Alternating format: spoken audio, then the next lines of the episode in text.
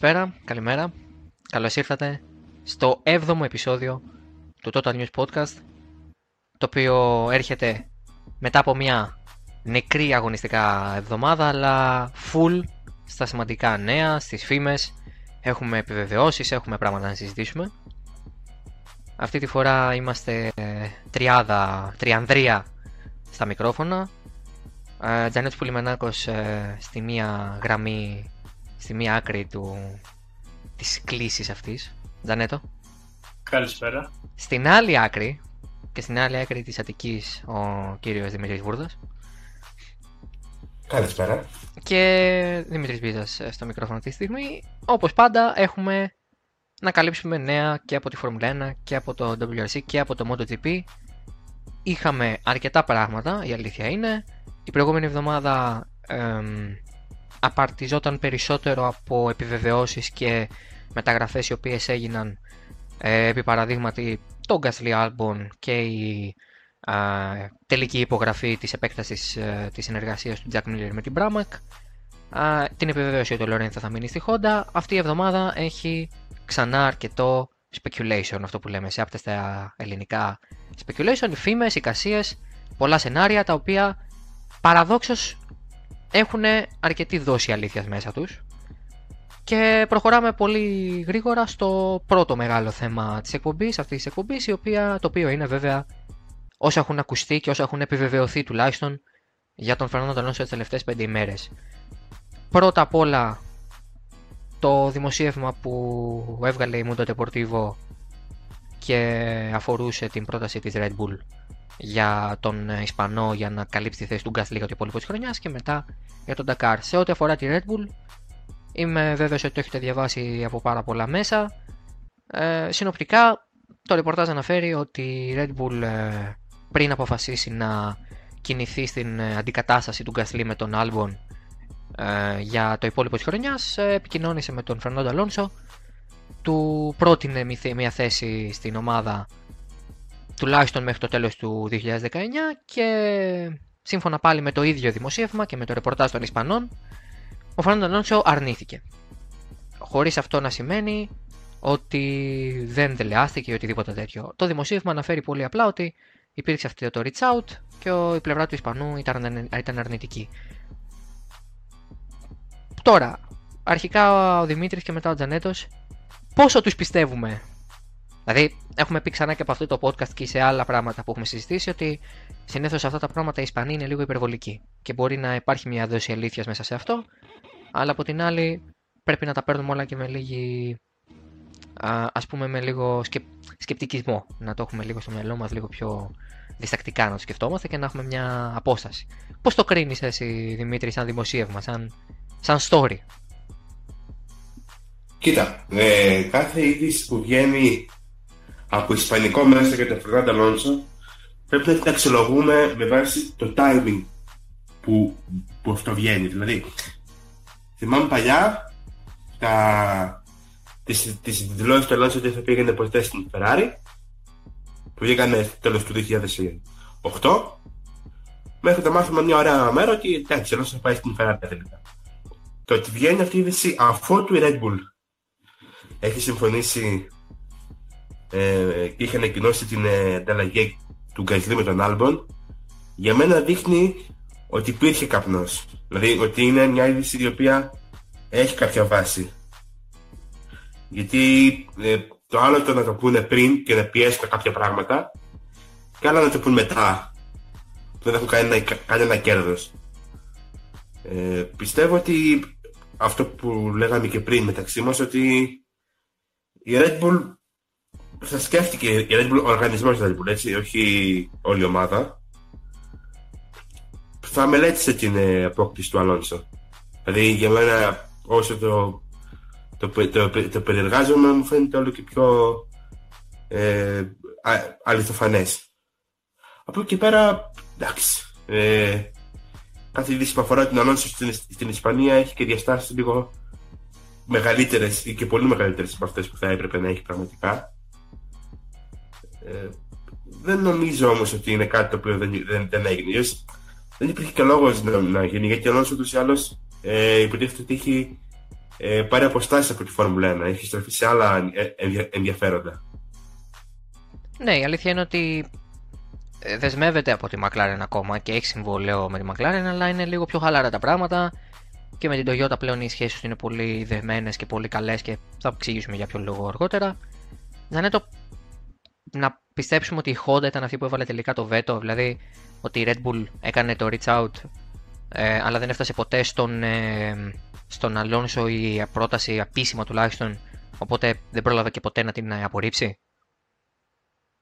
Κοίτα να δεις, δεν είναι απίθανο μέσα στη Red Bull να έπεσε η ιδέα να προτείνουν τη θέση στον Αλόνσο, αλλά όταν ε, θα έκατσα να το συζητήσουμε τη Honda αυτό, σίγουρα η Honda θα ήταν αυτή που θα είπε όχι και, και η πρόταση αυτή τελικά δεν, θα, ε, δεν έφτασε ποτέ στον Αλόνσο. Είναι πολύ περίεργα τα πράγματα γιατί και η McLaren τώρα συνεργάζεται με την SMP αλλά η SMP SPM συγγνώμη μάλλον, είχε, είχε τη Honda για προμηθευτή στα Indy. Και τώρα θα αναγκαστεί να αλλάξει σε Chevrolet ακριβώς γιατί η McLaren και η Honda δεν έχουν καμία δυναμική. Και ο Αλόνσο εφημολογείται ότι θα επιστρέψει στο Indy και θα επιστρέψει με αυτή την ομάδα. Οπότε είναι πολύ περίεργα τα πράγματα. Ο Αλόνσο έκαψε τις γέφυρες με, με, με, έναν κολοσσό του Motorsport που έχει απλώσει τις δραστηριότητές του σε όλα τα μεγάλα πρωταθλήματα. Όπου, όπου ε, υπάρχει μεγάλο motorsport, η Honda κατά κανόνα είναι εκεί. Ε, είτε είναι η Formula 1, είτε είναι το MotoGP, ε, είτε είναι το IndyCar, ε, είτε είναι τα Super GT, δηλαδή μόνο στο WRC δεν υπάρχει και στα Dakar ίσως ε, δεν υπάρχει Honda, δεν υπάρχει η παρουσία αυτής της εταιρείας. Οπότε έχει καταφέρει να, να κόψει όλους τους διάβλους επικοινωνίας και, όλη την, και κάθε πιθανότητα ουσιαστικά συνεργασίας να την έχει καταστήσει απίθανη με το πείσμα του 17, με τα άσχημα σχόλια του 16, με το hype που έχτισε το 15 που τελικά ήταν βέβαια όλο ε, ε, ψέμα, αλλά αποδείχθηκε τουλάχιστον ψέμα. Φαντάζομαι και ίδιος δεν περίμενε τόσο άσχημα τα πράγματα.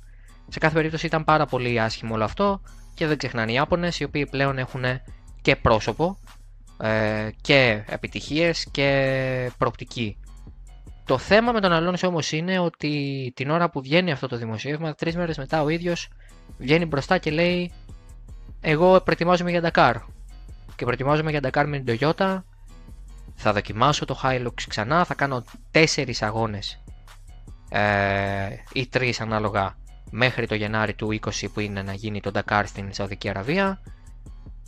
Αυτό γιατί, δηλαδή μπορώ να σκεφτώ ότι το το WEC και το Le Mans ήταν η προσπάθειά του να ε, ξαναβρει το πρωταθληματικό edge ίσως και να ξαναβρει το mentality του πρωταθλητή και να πάρει και την νίκη στο, στο 24ωρο. Το IndyCar είναι για να κάνει το, την νίκη στο Indy 500 και να κάνει το Triple Crown. Το Dakar γιατί, Τζανέτ εσύ που είσαι και πιο κοντά σε αυτά τα λιμέρια, δηλαδή για ποιο λόγο ο Αλόνσο να πάει να τρέξει Dakar; Απλά για να δοκιμάσει κάτι διαφορετικό, να δει αν μπορεί να τα καταφέρει και εκεί, αλλά και για να μείνει στο προσκήνιο, για να μην ξεχαστεί μέχρι το επόμενο Indy 500 λογικά που θα κάνει. Εντάξει, αλλά να μην ξεχαστεί ο Αλόνσο. Δηλαδή, αυτός ο άνθρωπος κάνει ένα tweet και προκαλεί. Θέλω να πω. Ναι, εννοώ, να... εννοώ από θέμα αγωνιστικής δράσης, όχι από αυτά που λέει ή που κάνει. Α, να μείνει σε εγρήγορση δηλαδή. Ναι. Ε, εντάξει, θα μπορούσε. Θα μπορούσε. Δημήτρη, πώς το βλέπεις, Πώς τη βλέπεις εσύ την πιθανή σχεδόν σίγουρη συμμετοχή του στο Ντακάρ; Κοίτα, ένας οδηγός σαν τον Αλόνσο. Ο Αλόνσο μέτρησε την τελευταία φορά φέτος ε, στο. στο Ιντι, στο Ιντι 500 και το είδαμε. Φουλ ενεργό. Ε, έκανε και μετά το τέλος και του WEC ήταν, είναι ανενεργός και δεν μπορεί να μείνει για πολύ καιρό ανενεργός ένας οδηγός του διαμετρήματος του Αλόνσο και ένας οδηγός που βασίζεται πάρα πολύ στην εικόνα του δηλαδή δεν είναι δεν το περιμένεις, ε, περιμένεις να αποσυρθεί από τα φώτα ο Κίμι Ράικον, ξέρω, ο ίδιος ο Μπάσκερ Φέτελο να αποσυρθεί. Ή να είναι λίγο πιο ε, και, και καλυμμένος ο χρόνος δημοσιότητας στο λέγε τον Φερνάντο Αλόνσο αυτό δεν είναι ε, ένας χρόνος μακριά από ε, την άμεση δράση και μακριά από το προσκήνιο είναι πάρα πολύ. Δηλαδή, ε, το, το δούμε στο indie του χρόνου είναι, ειδικά μετά την περσινή αποτυχία, είναι τεράστια απόσταση. Πρέπει κάπως να γεμίσει. Ε, το Dakar είναι ένας αγώνας ο οποίος ε, προσ, προσφέρεται κυρίως για δημοσιότητα, είναι πάρα πολύ δύσκολος φυσικά. Ε, αλλά θα δώσει κάποιες μέρες δημοσιότητας που δεν είναι και κενές από οποιοδήποτε άλλο σπορ, γιατί είναι νωρίς μέσα στον χρόνο, δεν υπάρχει τίποτα άλλο ε, σε δράση εκείνη την εποχή. Το, το, ίσως μόνο το, το, το, το WRC δεν έχει ξεκινήσει, δεν θυμάμαι ακριβώς σήμερα. Είναι 7 με 20 Γενάρη, πότε το WRC έχει ξεκινήσει; Ναι, είναι, είναι μέρες που είναι κενές, δεν, δεν υπάρχει κάτι να... Ε, κάτι άλλο να τον ε, απειλεί, να τον... Όχι δεν είναι απειλεί, είναι λάθος έκφραση. Να τον υποσκιάζει μάλλον. Είναι... Για μένα είναι ξε, ξεκάθαρο. Θέλει την πρόκληση και θέλει και να παραμείνει σε ένα μέρος που θα τον κρατάει ικανοποιημένο και απέναντι στους φανς του ή σε αυτούς που θέλουν να τον δουν. Ναι, εντάξει. Από αυτή τη σκοπιά μπορώ να καταλάβω τη λογική. Είναι βέβαιο ότι ο ίδιος λατρεύει το spotlight και θέλει να είναι μπροστά και να φαίνεται. Εν, εν πολύ το αξίζει κιόλας, αλλά νομίζω ότι απέφυγε μια μεγάλη κακοτοπιά με το να μην πάει στην Red Bull και να συνεχίσει με το πλάνο που είχε στο κεφάλι του γιατί είχε ήδη κάνει δοκιμές με το Hilux τον ε, Απρίλιο αν δεν κάνω λάθος φέτος ε, σε πολύ χαλαρό επίπεδο πάντα και σχεδόν ε, για πλάκα αλλά είχε στο μυαλό του ότι ήθελε να κάνει κάτι τέτοιο για το 20 να έχει προετοιμαστεί για να τρέξει τον Dakar του 20 μην πηγαίνοντας στη Red Bull πιστεύω ότι ο Αλόνσο καταφέρνει να διατηρήσει στο, στις συνειδήσεις του κόσμου αλλά και στον ίδιο του με τον εαυτό και στο, και στο δικό του μυαλό και στο πώς βλέπει ο ίδιος τον εαυτό του την εικόνα ενός οδηγού που απλά του έτυχαν κακά μονοθέσια δεν έχασε την ικανότητά του να οδηγεί. Αν πήγαινε τώρα στη μέση μιας χρονιάς σε μια ομάδα που έχει ξεκάθαρα νούμερο ένα οδηγό και που έχει ξεκάθαρο στόχο και ο στόχος της είναι να φέρνει τον Verstappen πάντα στην καλύτερη δυνατή θέση ο Αλόνσο δεν θα μπορούσε να πάρει το ρόλο που θα έπρεπε και το bad blood με την Honda θα έμενε. Αυτά τα πράγματα δεν ξεχνιούνται και οι Ιάπωνες είναι και από τους λαούς που είναι πολύ περήφανοι και για τη δουλειά τους και για τον τρόπο με τον οποίο εργάζονται και είναι πολύ περήφανοι για την τιμή τους και νιώθουν ότι σε αυτό βασίζεται και η επιτυχία ή η αποτυχία μιας όχι μόνο εταιρείας και της κοσμοθεωρία τους ολόκληρης είναι. Είναι τέτοιος λαός, έχουν αυτό το mentality.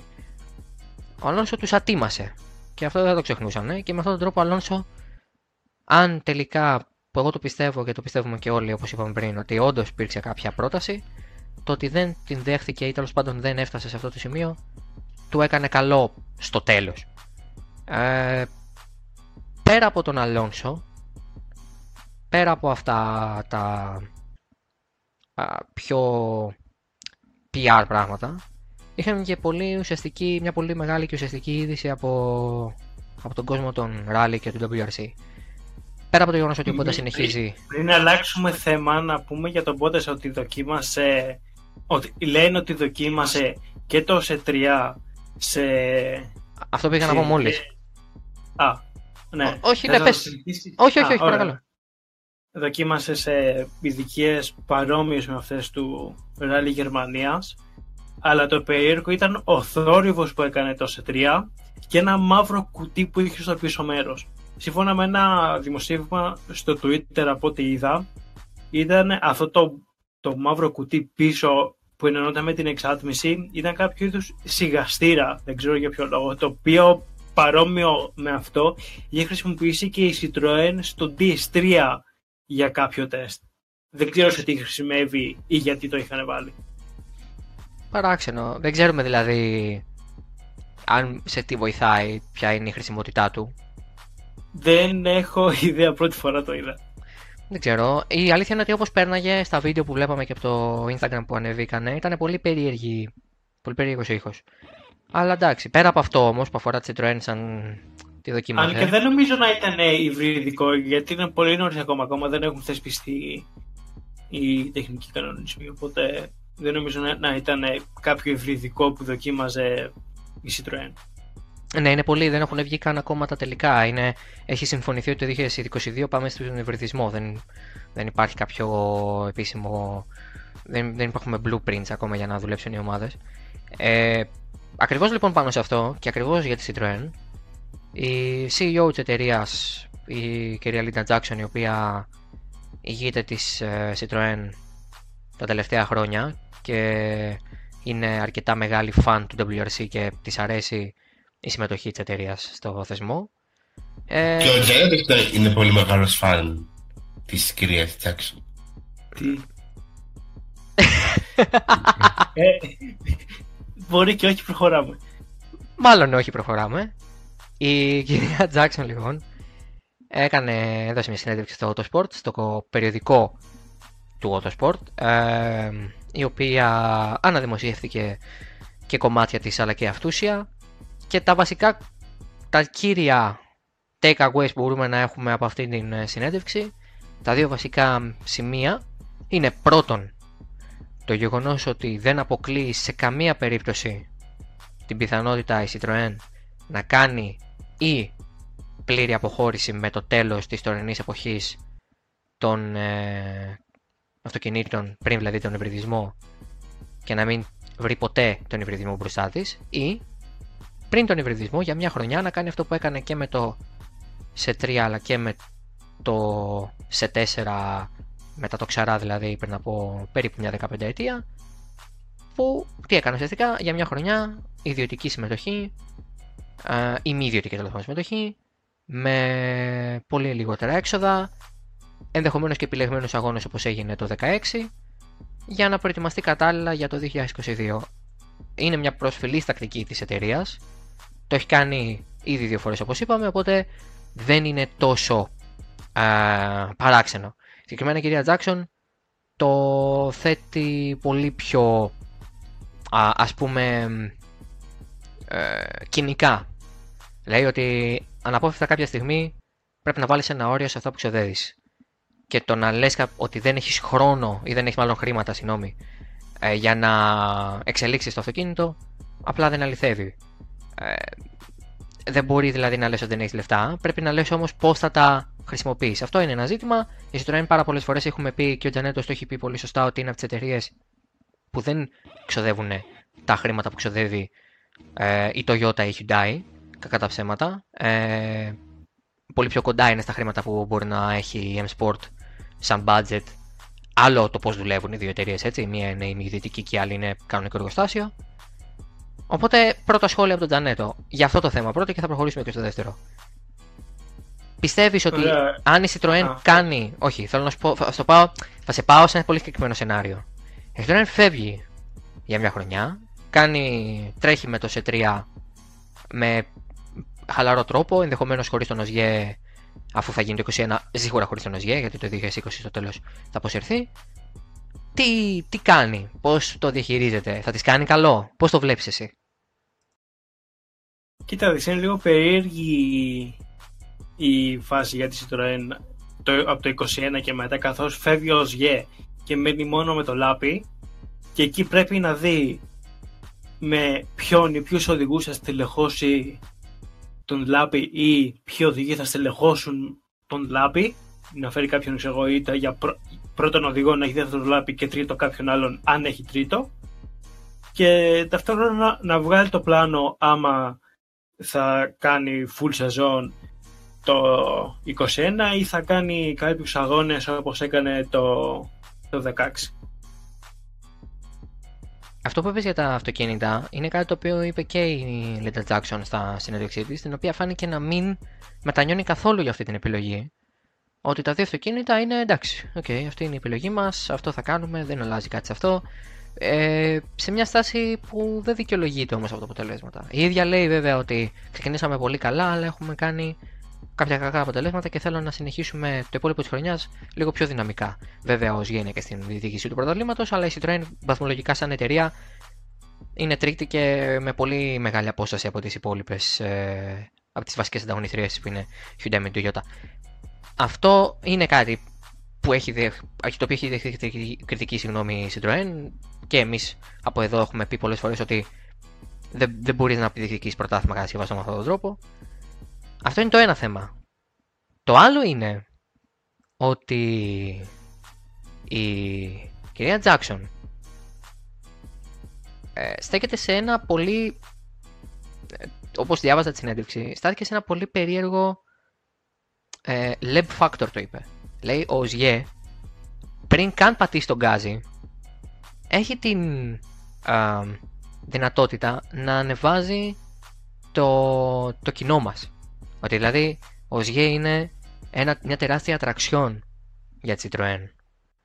Και επειδή ο Δημήτρης Βούρδας μπορούμε να πούμε ότι είναι αυτός ο οποίος βρέθηκε πιο κοντά από καθέναν μας στον ΟΣΓΕ πέρυσι ε, μετά από αυτήν την ε, φωτογραφία η οποία πρακτικά του έδωσε τον τίτλο ε, και μακάρι να, βγει και, τε- να βγει και φέτος μια φωτογραφία να πάρει το πρωτάθλημα ο άνθρωπος αν χρειαστεί ε, Θα Πώς- σε ψάχνω τάλακ μετά. Και να ξέρεις, θα, θα του δώσω διεύθυνση και αριθμό, τα πάντα. Έλα, έλα, στεγνά. Ε, θέλω τη δικιά σου άποψη, επειδή έχουμε συζητήσει πάρα πολλές φορές για το ζήτημα τη, του, του τι είναι ο ΣΓΕ και ότι κάποιες φορές φαίνεται να είναι ο μοναδικός καλός οδηγός τα προηγούμενα χρόνια και ότι δεν υπήρχε, υπήρχε ένα talent drain από το πουθενά. Είναι όντως ο ΣΓΕ τόσο σημαντικός για τη Citroën όσο αφήνει να εννοηθεί η CEO της εταιρείας; Λοιπόν, ε, η εικόνα του ΟΣΓΕ είναι η εικόνα ενός οδηγού που έχει πάρει τίτλους. Δηλαδή έχει φέρει πρωτα- πρωταθλήματα. Είναι, για πολλούς είναι η συνέχεια της, κυρ- της κυριαρχίας των Γάλλων. Το Όταν λέμε των Γάλλων εννοούμε του ίδιου και του, και του Λεμπ. Έτσι. Δηλαδή ε, πριν από, από αυτούς ε, είχαμε πολύ συγκεκ- συγκεκριμένα παρα, παρα- παραδείγματα και σε συγκεκριμένες χρονι- χρονιές. Όμως το ότι ο, ο Ζιέ έχει καταφέρει τόσο πολλά ε, με, όπως, τα έχει, κατα- και όπως τα έχει καταφέρει, ας πούμε πέρυσι έδωσε στην MS Sport έναν τίτλο που είναι πολύ σημαντικό για το WRC. Ε, φέτος προ- προ- προσπαθεί να ξαναδώσει στη, στη, στη Στρέν έναν τίτλο. Ε, αυτό το γεγονός και μόνο ότι μπορεί με κάθε αυτοκίνητο να διεκδικεί και να το φέρνει εκεί που, που, που μπορεί να πάει, γιατί πρακτικά οι διαφορές στα αυτοκίνητα WRC δεν είναι πολύ μεγάλες πλέον. Ε, έχουμε φτάσει σε ένα σημείο που οι διαφορές γίνονται αγώνα με τον αγώνα ε, πάρα πολύ μικρές και βλέπουμε ομάδες όπως η Hyundai στη Φιλανδία να είναι ανταγωνιστική ή, ή, να, και να παίρνει νίκες πέρυσι σε αγώνες που δεν περιμέναμε. Πήρε πήρε φέτος ο Νεβίλ κέρδισε στην, ε, ε, Σου- στην ε, Σουηδία που αν το έλεγες αυτό πριν από 10 χρόνια θα σε πράμαγανε για Πέρυσι κέρδισε. παρανοϊκό. Δια- Πέρσι, ναι, αυτό λέω, πέρσι. Α, νομίζω ότι είπες φέτος, συγγνώμη. Ναι, ναι, ναι. Ε, αν το έλεγες αυτό πριν από το 2008, ας πούμε, λέγανε τι, λέ, τι λες τώρα, δεν γίνονται αυτά τα πράγματα. Και που κέρδισε ο Λεπ πολύ ήταν και πόσο μάλλον να, να, να, να κερδίσει κάποιος Βέλγος που ε, δεν πήγαινε που και, πολύ- και πολύ καλά σε αυτόν τον αγώνα για αρκετά χρόνια. Ε, ο, ο Ζηλιά προσφέρει στο WRC μια σταθερότητα που στα καλά του χρόνια δεν την είχε το, το, το WRC και την απέκτησε ε, με το Λέμπο που ήταν σταθερά γρήγορος και, και σταθερά πολύ καλός. Και ήταν κάτι το οποίο δεν την έβλεπες πολύ συχνά. Δηλαδή, να κάποιον οδηγό να παίρνει συνεχόμενες νίκες και να παίρνει τίτλο με άνεση, να, να καθαρίσει πρωτα- πρωταθλήματα χωρίς να βλέπει ποιος είναι ο δεύτερος. Ή να ε, γυρνάει μεγάλες διαφορές με συνεχόμενα καλά αποτελέσματα παρά τις ατυχίε που έχει στο πρώτο μισό. Ε, το WRC είναι ένα άθλημα το οποίο η σταθερότητα σε κάνει ε, πιο καλό από το να είσαι πολύ γρήγορος. Δηλαδή δεν έχει και νόημα μερικές φορές να είσαι πολύ γρήγορος, γιατί πολύ απλά δεν γίνεται να είσαι τρομερά γρήγορος για πάρα πολλή ώρα. Ε, αυτό που έχει ο Σιγέ είναι ένα τρομερό appeal factor. Τον κάνει πάρα πολύ ελκυστικό, όχι το γεγονός ότι είναι γρήγορος, ότι έχει κάποιο υπερφυσικό ταλέντο, αλλά ότι μπορεί και κερδίζει. Δηλαδή, ε, στο Monte Carlo φέτος, που δεν είναι ένα πολύ καλό πράγμα γιατί είναι το μέρος που όλοι υποστηρίζουν ο ΖΙΕ, αν θες, ε, ο- το, το, πώς, το, το πώς αντιδρούσε το κοινό όταν περνούσε ο ίδιος ήταν, εξ, ήταν εξαιρετικά διαφορετικό. Όλοι κοιτάζανε όχι με, με χαρά, αλλά με προσοχή να δουν πώς οδηγεί. Και στο τεστ που έγινε πέρσι στη, ε, στο, στο Ρεγίνη, επίσης αυτό ήταν το πιο χαρακτηριστικό που παρατηρήστε, ότι δεν κοιτούσαν οι περισσότεροι το πόσο γρήγορα πάει, αλλά το πώς πάει και καταφέρνει να είναι και, και τόσο γρήγορος και τόσο σταθερός.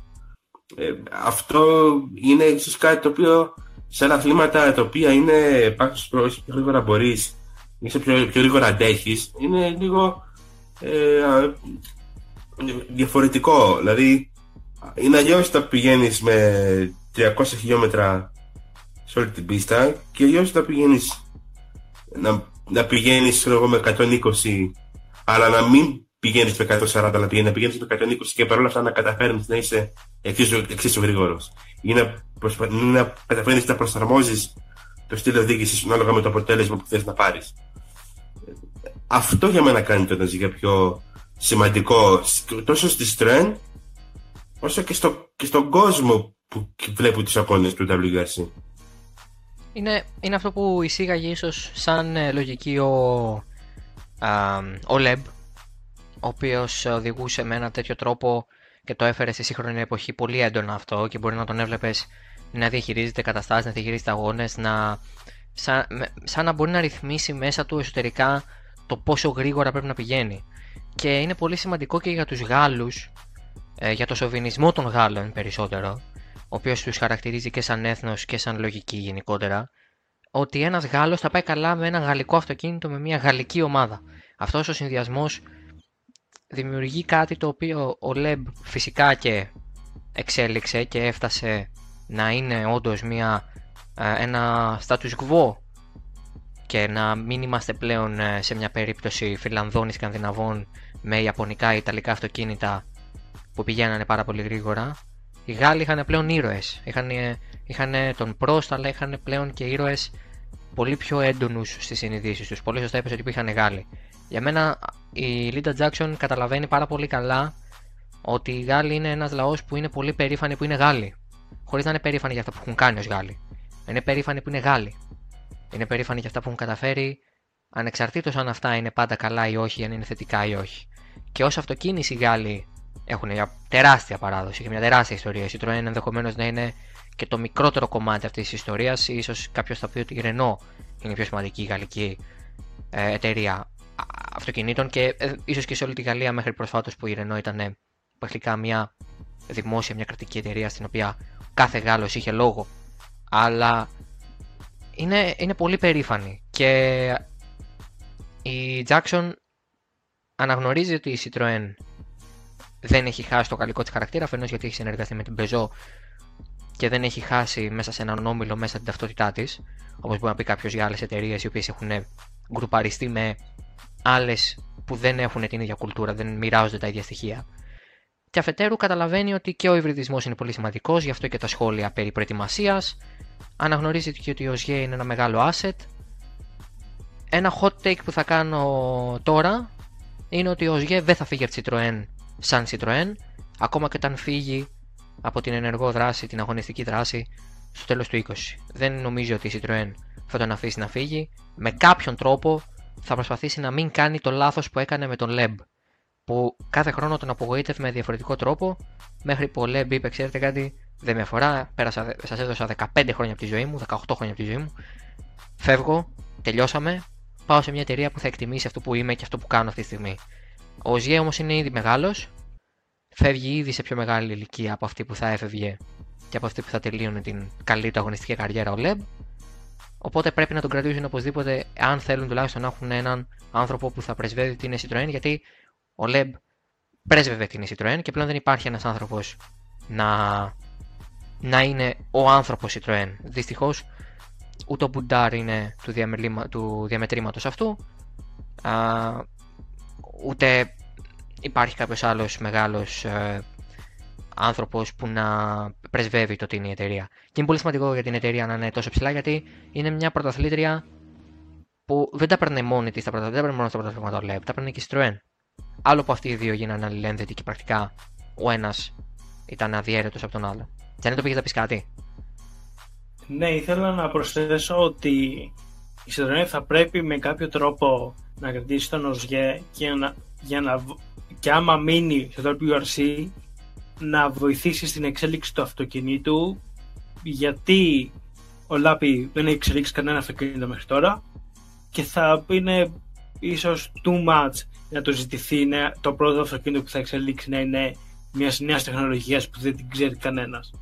Ναι, σίγουρα. Και να ίσως ο να κοουτσάρει και κάποιον οδηγό, αν μπορεί να το κάνει αυτό. Δηλαδή, να, αν η Citroën καταφέρει να φέρει κάποιον νέο, να υπάρχει ένας άνθρωπος όπως είναι ο Σεμπαστιάνος Γε για να του δείξει τα πράγματα και να τον βάλει στο δρόμο. Αυτά είναι βέβαια πάρα πολλά. Εντάξει, εννοείται ότι είναι αυτά σενάρια ε, και μια συζήτηση που μπορεί να γίνεται μέχρι το, το τέλος του 20 πάρα πολύ συχνά. Ο άνθρωπος όμως είναι ακόμα στη διοίκηση του πρωταθλήματος. Σε μία εβδομάδα από τώρα, λιγότερο από μία εβδομάδα, ε, η Citroën καταφθάνει στην Ελλάδα για να κάνει και το δικό της τετραήμερο τεστ. Ε, οπότε ε, θα δούμε. Είναι πολύ ενδιαφέρον και νομίζω το WRC μπαίνοντας στην υβριδική εποχή θα αντιμετωπίσει τα ίδια ερωτήματα που αντιμετώπισε και η Φόρμουλα 1. Πώς διαχειρίζονται οι ομάδες τι νέε τεχνολογίε και ποιοι οδηγοί θα κληθούν τελικά να κάνουν το βήμα παραπάνω για να αντεπεξέλθουν στα νέα δεδομένα, διότι θα είναι όντως πολύ διαφορετικά τα πράγματα από κάθε άποψη.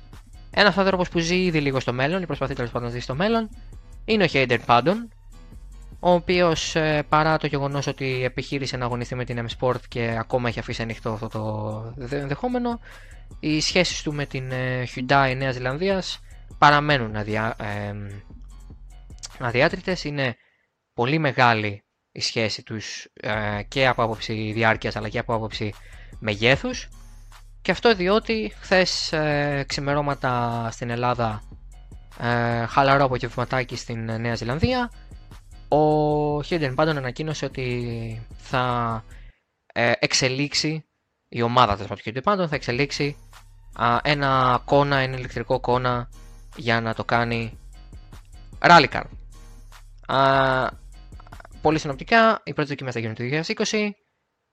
Ε, προφανώς ε, η συνεργασία θα είναι ανάμεσα στην ομάδα του Χέντερ Πάντων, την Hyundai Νέα Ζηλανδίας, ε, ένα πανεπιστήμιο, το Πανεπιστήμιο του Canterbury και το Ινστιτούτο εξέλιξης, έρευνας και εξέλιξης ε, του Manfred Stoll ο οποίος έτσι κι ήδη μέσω της εταιρείας του παρέχει ε, τεχνολογίες σε εταιρείες για αγώνες rallycross, τεχνολογίες ηλεκτρικής κίνησης, ηλεκτροκίνησης σε ομάδες rallycross.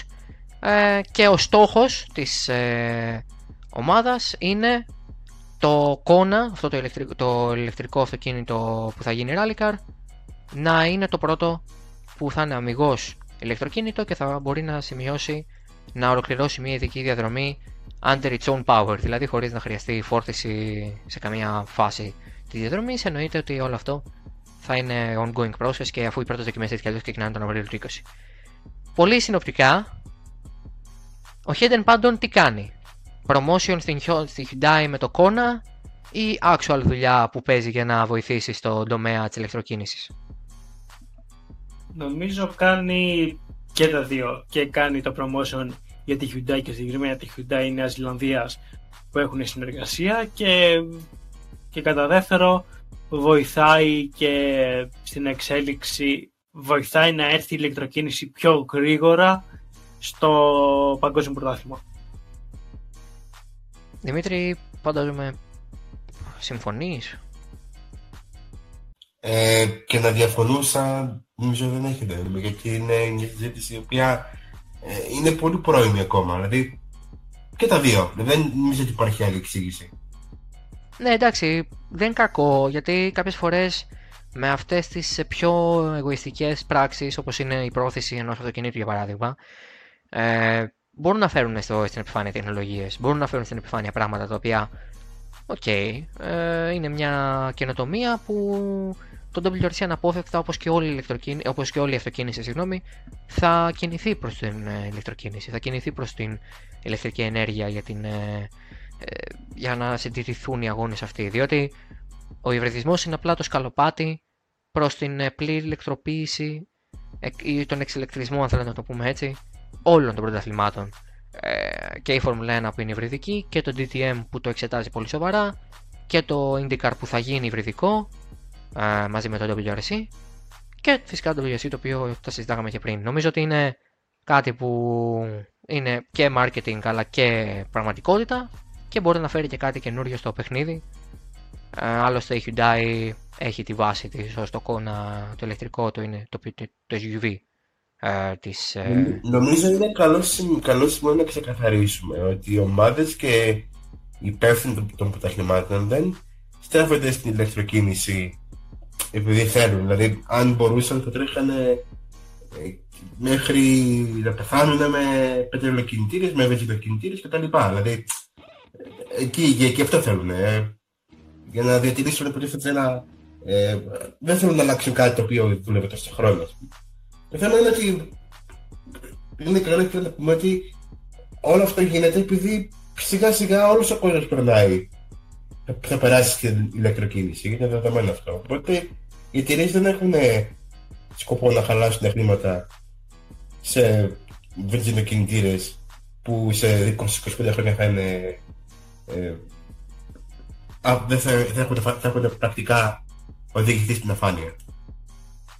Ναι, προφανώς. Είναι μια επιλογή η οποία γίνεται σε απόλυτο ε, σε απόλυτη συνάφεια με, με, με, την πραγματικότητα που ισχύει εκεί έξω. Δηλαδή, ε, όταν μία-μία οι μεγάλες πόλεις αυτού του κόσμου λένε πως μέσα στα επόμενα 30 με 40 χρόνια δεν θα επιτρέπεται η κυκλοφορία ε, κινητήρων εσωτερικής καύσης μέσα στην, ε, μέσα στην πόλη. Δηλαδή είναι, είναι βέβαιο ότι ε, ο δρόμος είναι ξεκάθαρα στρωμένος με, ε, με στόχο η ηλεκτροκίνηση να είναι το νούμερο ένα και όχι πολύ μακριά από τώρα. Ο υβριδισμός, ξαναλέω, είναι ίσως και το σκαλοπάτι. Είναι ίσως η, η ομαλή μετάβαση και για την ανάπτυξη τεχνολογιών αλλά και για να διατηρηθεί ακόμα το στοιχείο του κινητήρα που έχει ήχο ή που ε, ε, pleases the eye, pleases the ear.